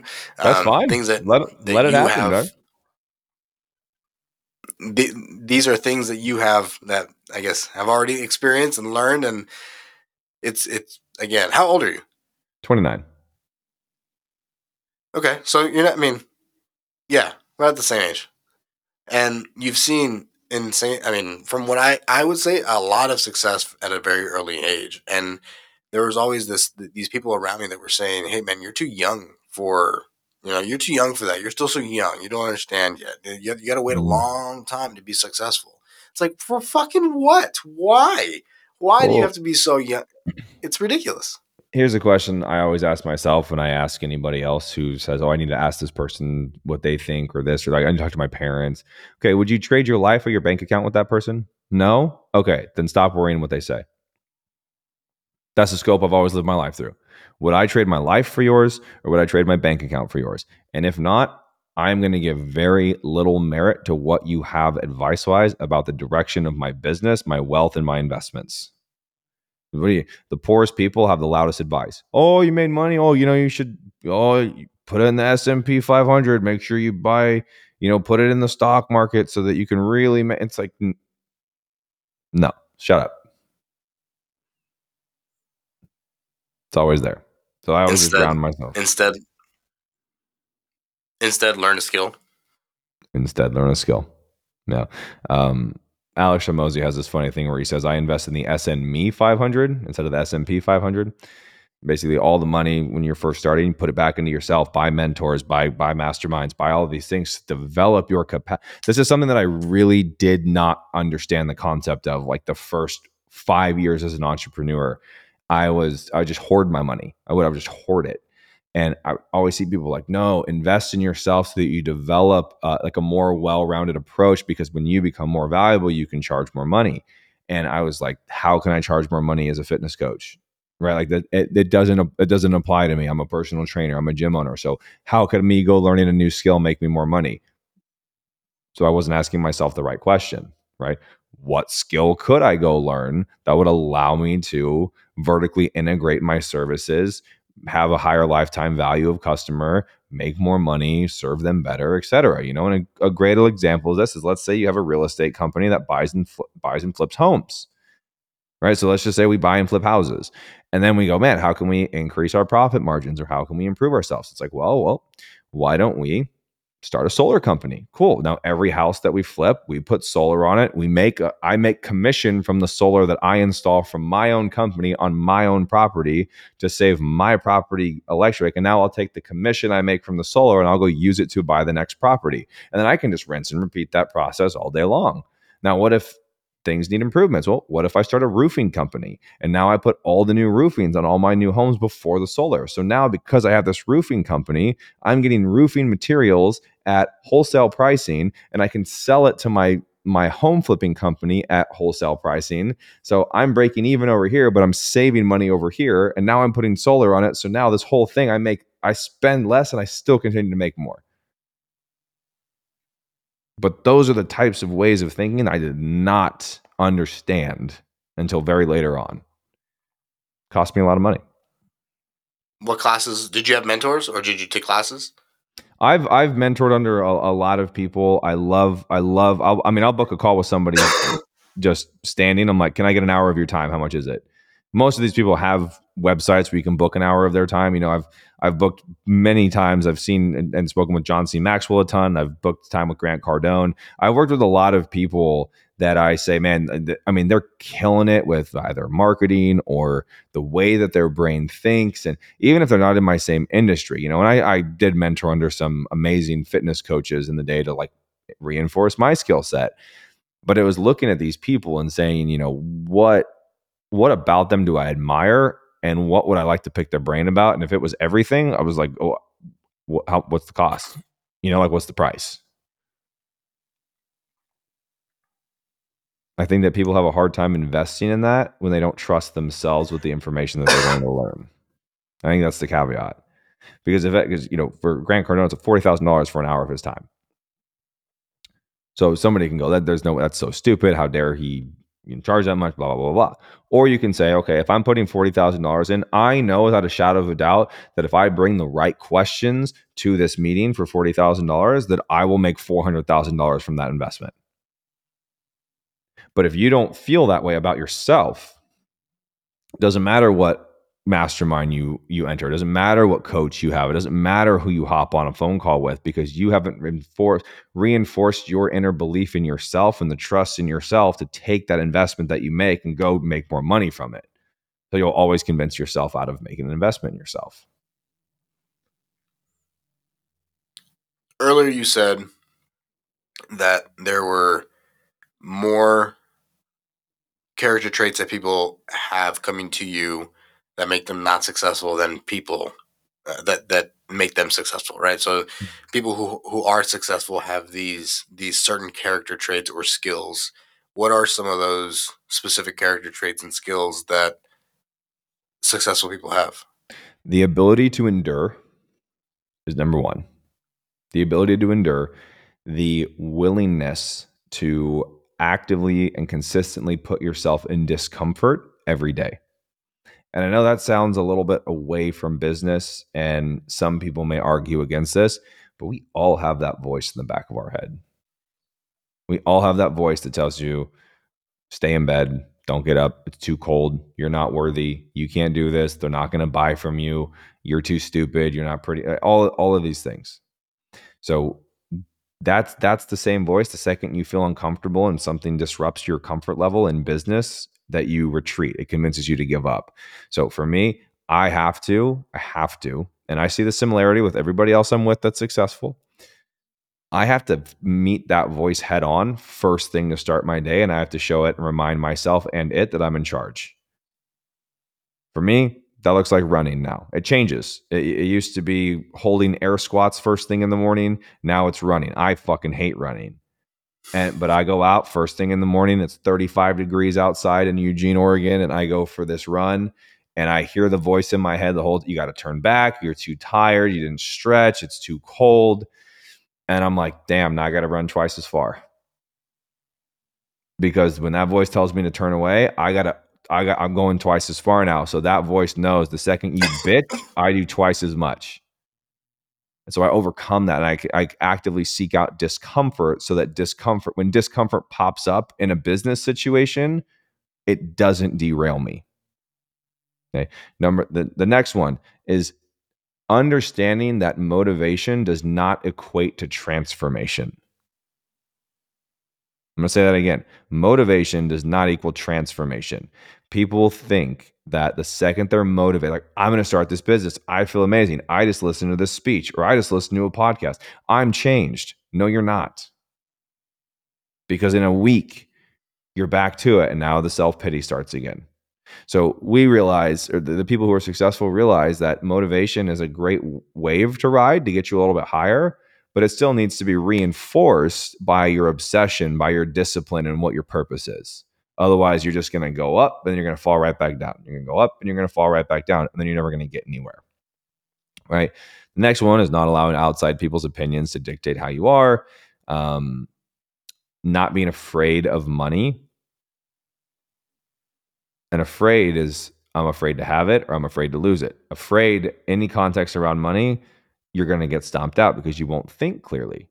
Your life force energy is is clamped up. You're not able to be grounded, you know? And then the, obviously the piggybacking off of that is another trait, is being able to stay grounded with your decisions, what's happening outside of you, what your, what your process is, and really accepting the fact that you're not going to be everybody's cup of tea, and some people literally would rather see you die than succeed. I think that's one of the number one things, is having that that thick skin. Because if you really want to change the world, if you really want to help people on a really hard level, you got to understand that your messaging is going to be triggering, and people either get triggered in offense or evolution, and ninety percent of people are going to take offense. If you don't have the thick skin, if you don't believe in yourself, if you're not actively seeking discomfort, the second you get some Instagram comments that say you're a piece of shit, you're going to give up. So those are the, those are the, some of the traits that I think people need. Those are good ones. Those are good, really good ones. I like the last one the most, having thick skin. Yep. Having thick skin seems seems to be missing when, everywhere. When other people. When other people are put in discomfort, then their immediate reaction is to lash out, right? They want to like, like, oh, like, they want to fight. They want to fight that discomfort, so then they're more likely to say some nasty shit. And yep. Rather than look a little bit inside, like, oh shit, that that actually was maybe right, or yeah. or real, or whatever whatever that, that, that may be. But I think it, that's it's their. Like, it's like, am I willing to assess a situation, speak my belief, fully trusting that belief, and am I able and willing to have opposing evidence presented to me that then makes me, or like allows me to change my mind, and me be okay with that? Because we, we will, we, people would rather be right than than get the truth. People would rather prove you wrong when you're proving them wrong, instead of actually looking for the truth. So I think that being able to say, hey, this is my belief, this is my stance, this is what I fight for. And if somebody was like, hey, here is unirrevocable proof that what you're saying is actually wrong, am I able to take that and say, wow, you know what? Hey guys, new information has been presented to me, and I've actually changed my stance a little bit. I'm actually, I actually feel as if it was, it's more this way. That's hard to do. Surrounding yourself with people that are able to do that, and realizing that the people that you're around aren't that whenever they are confronted is, I think, a good sign that you got to either step away or find find the next place or find the next thing, right? Sure. Um, you're, I mean, you're always going to outgrow people. That's life. It doesn't necessarily mean that anybody in your life is doing something wrong. If I look around my my old group of friends, love them all to death. Every time I go home, we, we all hang out. We have a good time. But is that a group of friends that are on the same path as me? No. Does that mean that they're doing anything wrong? No. Does it mean that I think I'm better than them? No. It just means there's two completely different paths, and I need to be around a certain environment that supports the current path that I'm on. You know, just because something needs to change or needs to be improved doesn't necessarily mean that anything about it is wrong. There is no right or wrong. It just is. You can accept it and then either move on or live in it. Sure. Also a great, also a great perspective. I appreciate your time, man. I I wish I, I don't know if you have any. I have I don't really have any questions for you, but I mean, oh, cool, man. I mean, that was. I mean, we're, we're almost two hours in. I think that's a good amount of time. That's good. Yeah, I would say so. I mean, anything, and you've you've kind we kind of know what you do, but I mean, do you want to plug anything before you you we sign off? Well, I mean, if anybody wants to, you know, if anybody resonates with anything that I'm saying and, you know, is wanting to build that life for themselves or have that that support for self-mastery, they can sign up for the Impact Legacy Mastermind, or they can fill out an application and we'll hop on a phone and see if they're actually a good fit, because we don't we don't just let anybody with money in. But that's that's pretty much my only offer. Outside of that, you know, people can find me on my Instagram, and if they want to work with me, they can message me. Sweet. Yeah. Well, thanks for tuning in. I'm going to turn off the call and I'm going to chat with you real quick right after. Cool.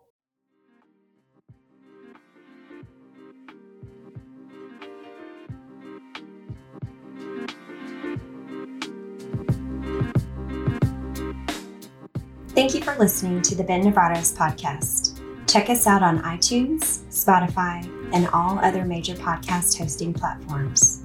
Be sure to leave us a five-star review on iTunes.